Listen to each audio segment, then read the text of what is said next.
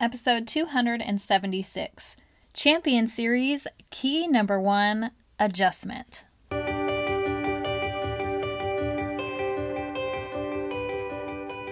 Hey, y'all, welcome to the Empowering Educators Podcast. I am Gretchen, your host and expert lesson learner. I'm a national board certified elementary teacher turned teacher, trainer, and coach. All the lessons I've learned and am learning on my edgy journey, I share with you right here. From every silly mistake to the most glorious successes, you're going to hear stories and strategies that will inspire you to become your best. I have to warn you, as an educator, I can't help but hold you accountable for doing the work. So every episode, I leave you with practical, tangible next steps so you can implement your learning and maximize your impact. Whether you're teaching a lesson or learning one yourself, there's always a lesson if you're willing to pay close attention. Elite educators, that's the secret to staying empowered. Bring on today's lesson. Hey y'all, Gretchen here from Always a Lesson. I'm very excited to chat with you today because I've been holding on to a message for quite some time and not sure when it was time to share it. It's a series of stories that teach a lesson, obviously, and um, they all kind of help you learn how to choose you, your life, and the legacy that you leave.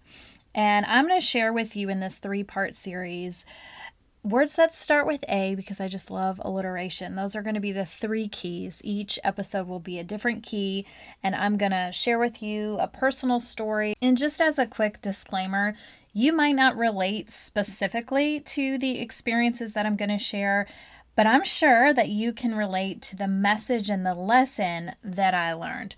So if you're ready, turn it up, enjoy a little story time, and think about how you can choose you, your life, and the legacy that you leave because I truly believe you can be the champion of your life and career. And that's why I'm calling it the Champion Series. Here we go. There was one phrase that I heard over and over as a child, and it kind of became the soundtrack of my life. And it came from my father. And he would say, Choose wisely. It actually all started when we developed a pastime of watching a show. You might have watched it too, called Love Connection. we watched it together. I admit that's kind of an odd choice for, you know, sacred bonding time of a father and daughter. but we would just die laughing. And obviously, at the time, I wasn't making the connection, but I was learning lessons that would play out the rest of my life. And so we would watch men and women just foolishly answer questions about themselves while trying to sway their potential suitor to pick them for a date. And we would howl at the ridiculous responses that the contestants would give. Actually, it was more the fact, like the lack of believability in their so called perfect answer. My dad would always lean in and whisper in my ear, saying, choose wisely. The audience would vote for the perfect pair. My dad and I would obviously ring in our choices too, and then then we'd die laughing again at the final answer because it was never who we picked and it was always just the most ridiculous answer person. my dad would just give me the eyes like don't you dare even think about bringing a guy home uh, like this or don't you become one of the kind of ditzier girls that the show was kind of playing up? Um, so hopefully you know the show and i am not hurting your feelings if you truly thought that this was a great way to find a partner. I guess it is so similar to online dating. Of just like the trickery involved of this is how perfect i am. Pick me. And it's like you are not like that at all. At least not the full time. It might be 1% of the time. Anyway, though, so the audience was voting and we would vote. And I'm just to venture to guess that there was probably a slim likelihood any of those relationships actually worked out based on reading the intention behind the contestants' responses. They never really seemed super committed to the process. It was more like, this is fun and I'm on TV and this is like, let me make everyone laugh And then recounting the final, like, awkward interaction between them when they meet, because remember, they hadn't seen each other at the whole end of the show. And it's like, oh, go off on your date. I mean, it's like, I don't know. These, these the one that picked the person is generally like, oh God, this is who I picked here, not at all what I was thinking, or, you know, and you just see the fear in their eyes. My dad and I thought we were the experts, that we could have picked a better pair, that we knew what should have gone down. Well, anyway, so at the ripe age of seven, I was already learning the importance of making these wise choices that would have long term effects on my life. And my dad was helping me distinguish between good, better, and best decisions. So in this case, I learned to read some body language for who was confident or who was being honest, or I would listen to the word choice for who had integrity or grit. And so I just thought I was watching a show, but my dad was kind of guiding me as he was narrating, you know, one way or the other, what would be a good or you know, good, better, or best decision. And so, in this make believe world that we would immerse ourselves in for like 30 minutes every week, I would just continue to receive the choose wisely mantra, and it became the soundtrack of my life. And you see, choosing wisely didn't just apply to the show Love Connection, obviously. My father apparently was a visionary. he repurposed that bonding activity for the greater good of humanity. He was setting me up for success. He was helping me see beyond the facade in front of me, which is the whole point of that show. Whether it was a problem I was having or a potential opportunity, I learned to really look deeply and to weigh the facts and to take action and this would come in handy later. So we moved, and you might already know this if you've been following me for a while on social media. I generally share this as my fun fact, but we moved an average of every three years as a kid, and so it left me with a grand total of being a resident in eight states, at least to the current moment. Uh, we are not army brats. Folks always ask me that. My dad just made wise choices. Say it with me now.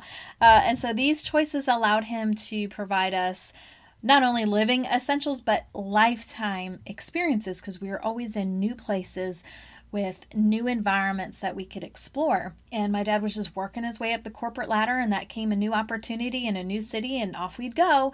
And so, meanwhile, as my life was developing as a child, I too was making choices. I can't say I was making wise choices like he was, but I was learning to make choices, and I had to adapt and readjust over and over as we would transition into a new home and new schools and I made friends and, and got into a new groove while kind of learning the ropes in both a public school and then a private school, and off just depending on what was nearby and what was recommended in that state. And so, with my dad's daily sacrifice of working this intense job, which was internationally at the time, he just did a lot of flying, we had the fortunate opportunity to cash in on those miles. And so, we got to travel all around Europe. Um, I was actually mistaken for an authentic Scottish lass. Hello. How cool is that? I guarantee, and I'm not even joking about this, that there's a photo of me hung on some silly American's wall or maybe their mantle because I was too afraid to admit that I wasn't a local. My brother and I had just dressed up in some local garb and happened to be a little bit far ahead of my parents. And so they thought, oh, look, here's two locals like walking to school or whatever, and took my brother and my picture. And I'm in this kilt, and he's got on this fake red hair um, hat. And I'm like, oh my God. Oh, he's like, oh, you guys are so cute. Oh gosh. Anyway, on with the story. So I learned to really assimilate into different states, and then now I was learning how to assimilate into the culture of uh, different countries. I did not have access to my Kraft macaroni and cheese, and that was just really hard for me. but I did learn that communication occurs in more ways than than just words, than language, because I was able to make friends by being with other kids and experiencing the same things, even though we didn't understand anything that we were each saying. I remember being at a park and just having the greatest time with this other person who couldn't speak the same language, and it wasn't even a barrier. We just had the greatest time. And I also learned that, hey, I love fresh croissants from this corner bakery. They're actually pretty good in France, and I can start my day just like this instead of whatever I was eating fruity pebbles or something at home, you know? Uh, so, years later, after all this travel and us being able to kind of see the world, which was really fun, and at the time I really didn't understand what a great opportunity that is, that so many folks don't get to do that. I was too busy saying how boring the castle was, or that we're looking at this painting, or why they don't, like I said, have the food I like. you know, I, I wish I could go back to my younger self and say, like, you're going to be so excited you got to do this. Like, stop. Get out of your little kid brain of, like, I just want to play. Like, forget all this touristy stuff. So, years later, my dad ended up retiring from corporate life, and we celebrated him and we said, you know, what is it that you want to do? What's your something you've lived your whole life and, like, oh my God, I want to do it? And he picked an African safari. My mother and I were not excited about this either because this is like not the zoo. Like you could potentially die and it was very rugged outdoorsy which is totally what he wants to do and my brothers were very excited about it.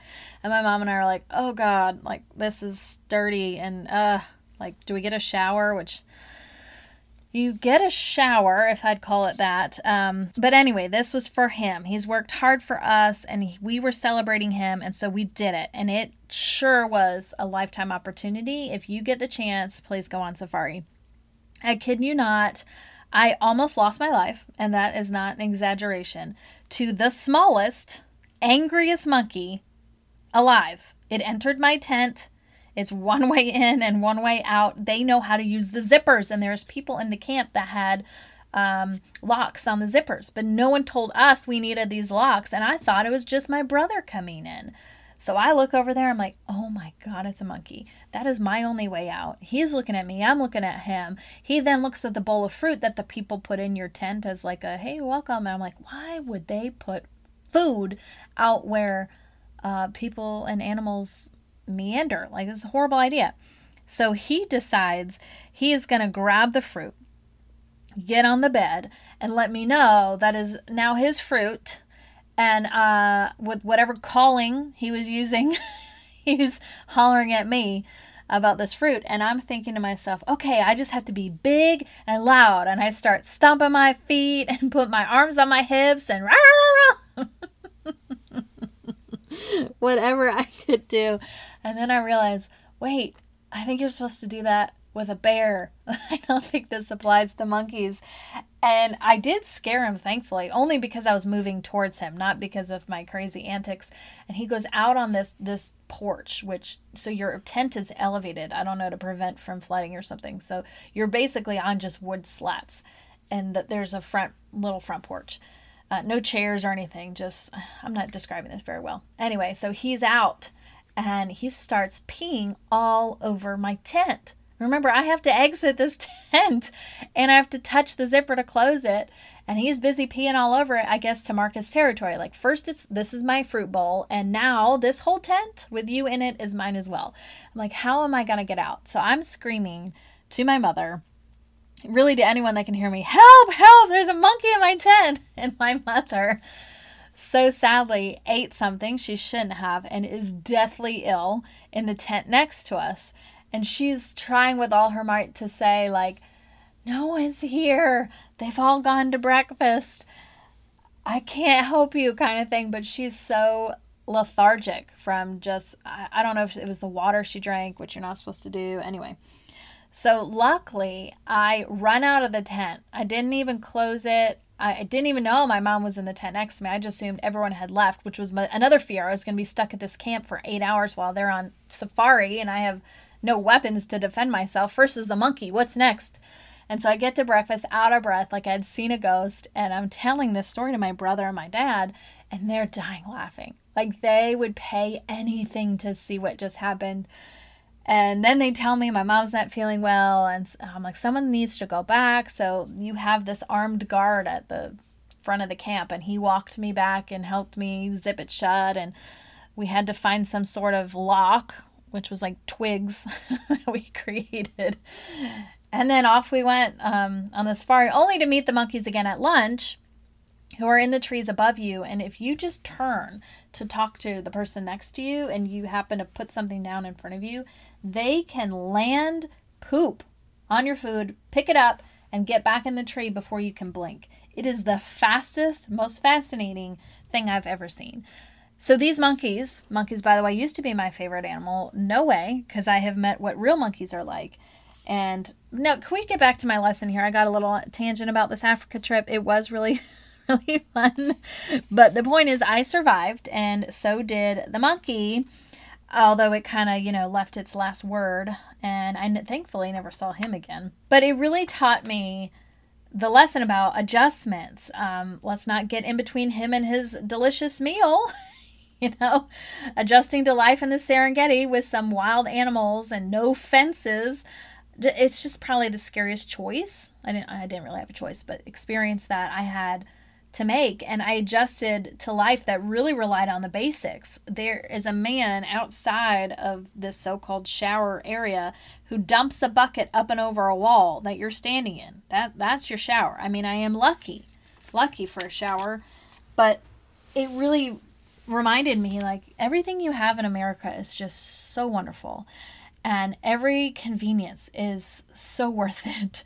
And you don't know how good you have it. Even though this is safari and it's vacation i mean it is still very basic. And um, it was awesome. It was a good experience. And i now look at life very differently from that point of thinking like it could be worse or thankfully you made it back alive because can i derail one more time because when we're out on safari the guy wanted to get us closer to the lions. And so the lions just think Lion King, they're on that big rock.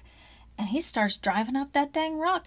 And we're like, what are you? These are live animals. no, they are in the wild. They are going to come get you. Absolutely not.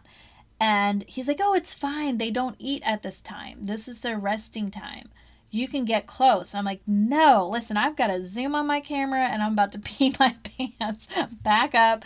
We will go somewhere else. I am happy to see the lions close up on the internet, but not right here. So he decides, okay, I'll drive around to this other side. I think there's some closer lions over here and we don't have to like drive on the bedrock. So he is, in, he's a hunter, I guess, because he's got this spear situation that he carries on the safari while he's driving. And so there's like six of us in the car behind him, and he's in this very colorful outfit, this cloak situation. But there's also blankets for us to sit down and have lunch, and so we're sitting on them, and I'm actually covering myself because there's things called tsetse flies and they um, bite you kind of like mosquitoes, but gosh, it itches and it never goes away. It's worst. Anyway, so I'm covering myself with the blanket. Well, I guess dirt got on it or something, and so the guy decides that he is going to wring it out. And so he flicks this blanket up, and that lion, all he saw was this big, col- colorful thing coming towards him, which in their mind is a hunter, just like our driver who you know people that wear that outfit in that part of the country is they're hunting to kill for the meat and for the fur and whatever. So he, this lion gets up. In fact it must be a lioness because we learned that they do all the hunting and the guy just waits around to be fed like he lazy bum. Anyway so yeah they came charging my father's next to me who's you know six three and however many pounds and i am at this point I think I'm still in high school, regardless, jumps onto my lap because the lion is coming on his side of the car. So it's very clear now what his choice is feed my young daughter to the lion. I must survive. Uh, and so we got, oh gosh, that car was trying to go so fast. Uh, but the cheetahs are like passing you and the lions like nipping at your tail. Oh my God, I've never been so scared in my life. And those elephants, man, when you are anywhere near them on their trail or when they're eating, they will move their ears out to the side like a school bus sign and flap them like crazy to warn you to get away. elephants are huge. And why elephants in the wild are not calm, they are beasts. So, anyway, then the guy had told us, Oh, I know why that happened. He must have thought threatened by the blanket. I'm like, Oh, and my dad goes, Get the blanket out of the car. Although he might have used some expletives. So that was pretty crazy. I am probably not selling you on this whole go on a safari thing, but I've got to tell you, it's a lot of fun, but it is very scary um, in the day to day. So, hey, y'all, popping in here real quick to remind you if you are loving the podcast, hop on over to iTunes to leave a star rating and type in a few words for the review. This helps other educators find the show so they too can be empowered. Lots of love and thanks. Now back to the show. All right, let me get back to my whole lesson here. We've gone on a couple tangents. Hopefully, you've enjoyed them. but again, I've been learning all these survival skills while I was there. You know, I learned to rely on other people who knew more than me to keep me safe, sort of. I learned how little physical things mattered but how important family was. But this is the big takeaway, I think. Just because you're experiencing a moment that feels different than the norm, it doesn't mean it can't be a great opportunity too. So much was new to me at the time during all this travel, but it all ended up making me better as a human. I learned to make friends quickly, not to be afraid of an, a new place, a new opportunity, just walk up to people and talk, and to get used to just life being different in different cultures, uh, adjust and enjoy. And adjustment really became something we as a family became accustomed to doing, you know, without really batting an eye. And so now as an adult, I always ask my mom uh, how the heck she raised a family, got a house ready to move on numerous occasions, dealt with sick kids and trying to work a job and all the other things. And do you know what she would tell me? I didn't have a choice. And after you hearing my whole rant uh, about all this travel, you know you do have a choice. And she made wise choices. She could have begged my dad not to take the next promotion, and we could have just stayed in our comfort zone, whatever city, town, state we're in. Um, she could have hired a lawn and a pool and a cleaning service so that she could just have more time to do what she wanted to do. But she chose to do the chores and have us help her do the chores so we would understand we keep our place tidy we take pride in what we have we're all part of this family together this is our space and um, you have to work a little bit but then you can enjoy life a little bit you know she could have played victim just to all the change that was happening around her because she's actually naturally very shy and very introverted. So for her to be able to go to these different countries and move to eight different states and however many they've moved more than I have, you know, she has learned to adapt and adjust and it's all for the greater good. And exactly why my dad is her perfect match. I mean, maybe no love connection match. she chose wisely. You know, he inspires her to try new things. And because he was physically not at home when it seemed like, you know, the world's on fire, she had to learn, like, hey, I don't have a choice, but basically what that meant is my choice is I have to get up and take action. I can't wait for my husband to always be home to help me navigate whatever mayhem is happening at home. She had to say, enough's enough. I can rely on me. I'm strong enough, courageous enough, extroverted enough to ask people for help or meet new people or whatever. You know, she couldn't think about the drama. She just made the adjustments and she took it head on. And my dad, working hard for our family, set my mom up for a success. She couldn't lean on him because he was in meetings halfway across the globe. So, a shy introvert ran our family like a CEO boss, call her a boss babe. Uh, so, she is the true strength of my family. And so, adjustment isn't just something that happened to me as a kid. When I graduated college, the job market in New York and Connecticut was like trying to open two iron-clad doors with Andre the Giant leaning against them. It was impossible. There was no way I was going to get into the education system up north with this shiny new college degree, but I had zero experience. So, luckily, my cousin got her first teaching job in Charlotte. That's where I am now.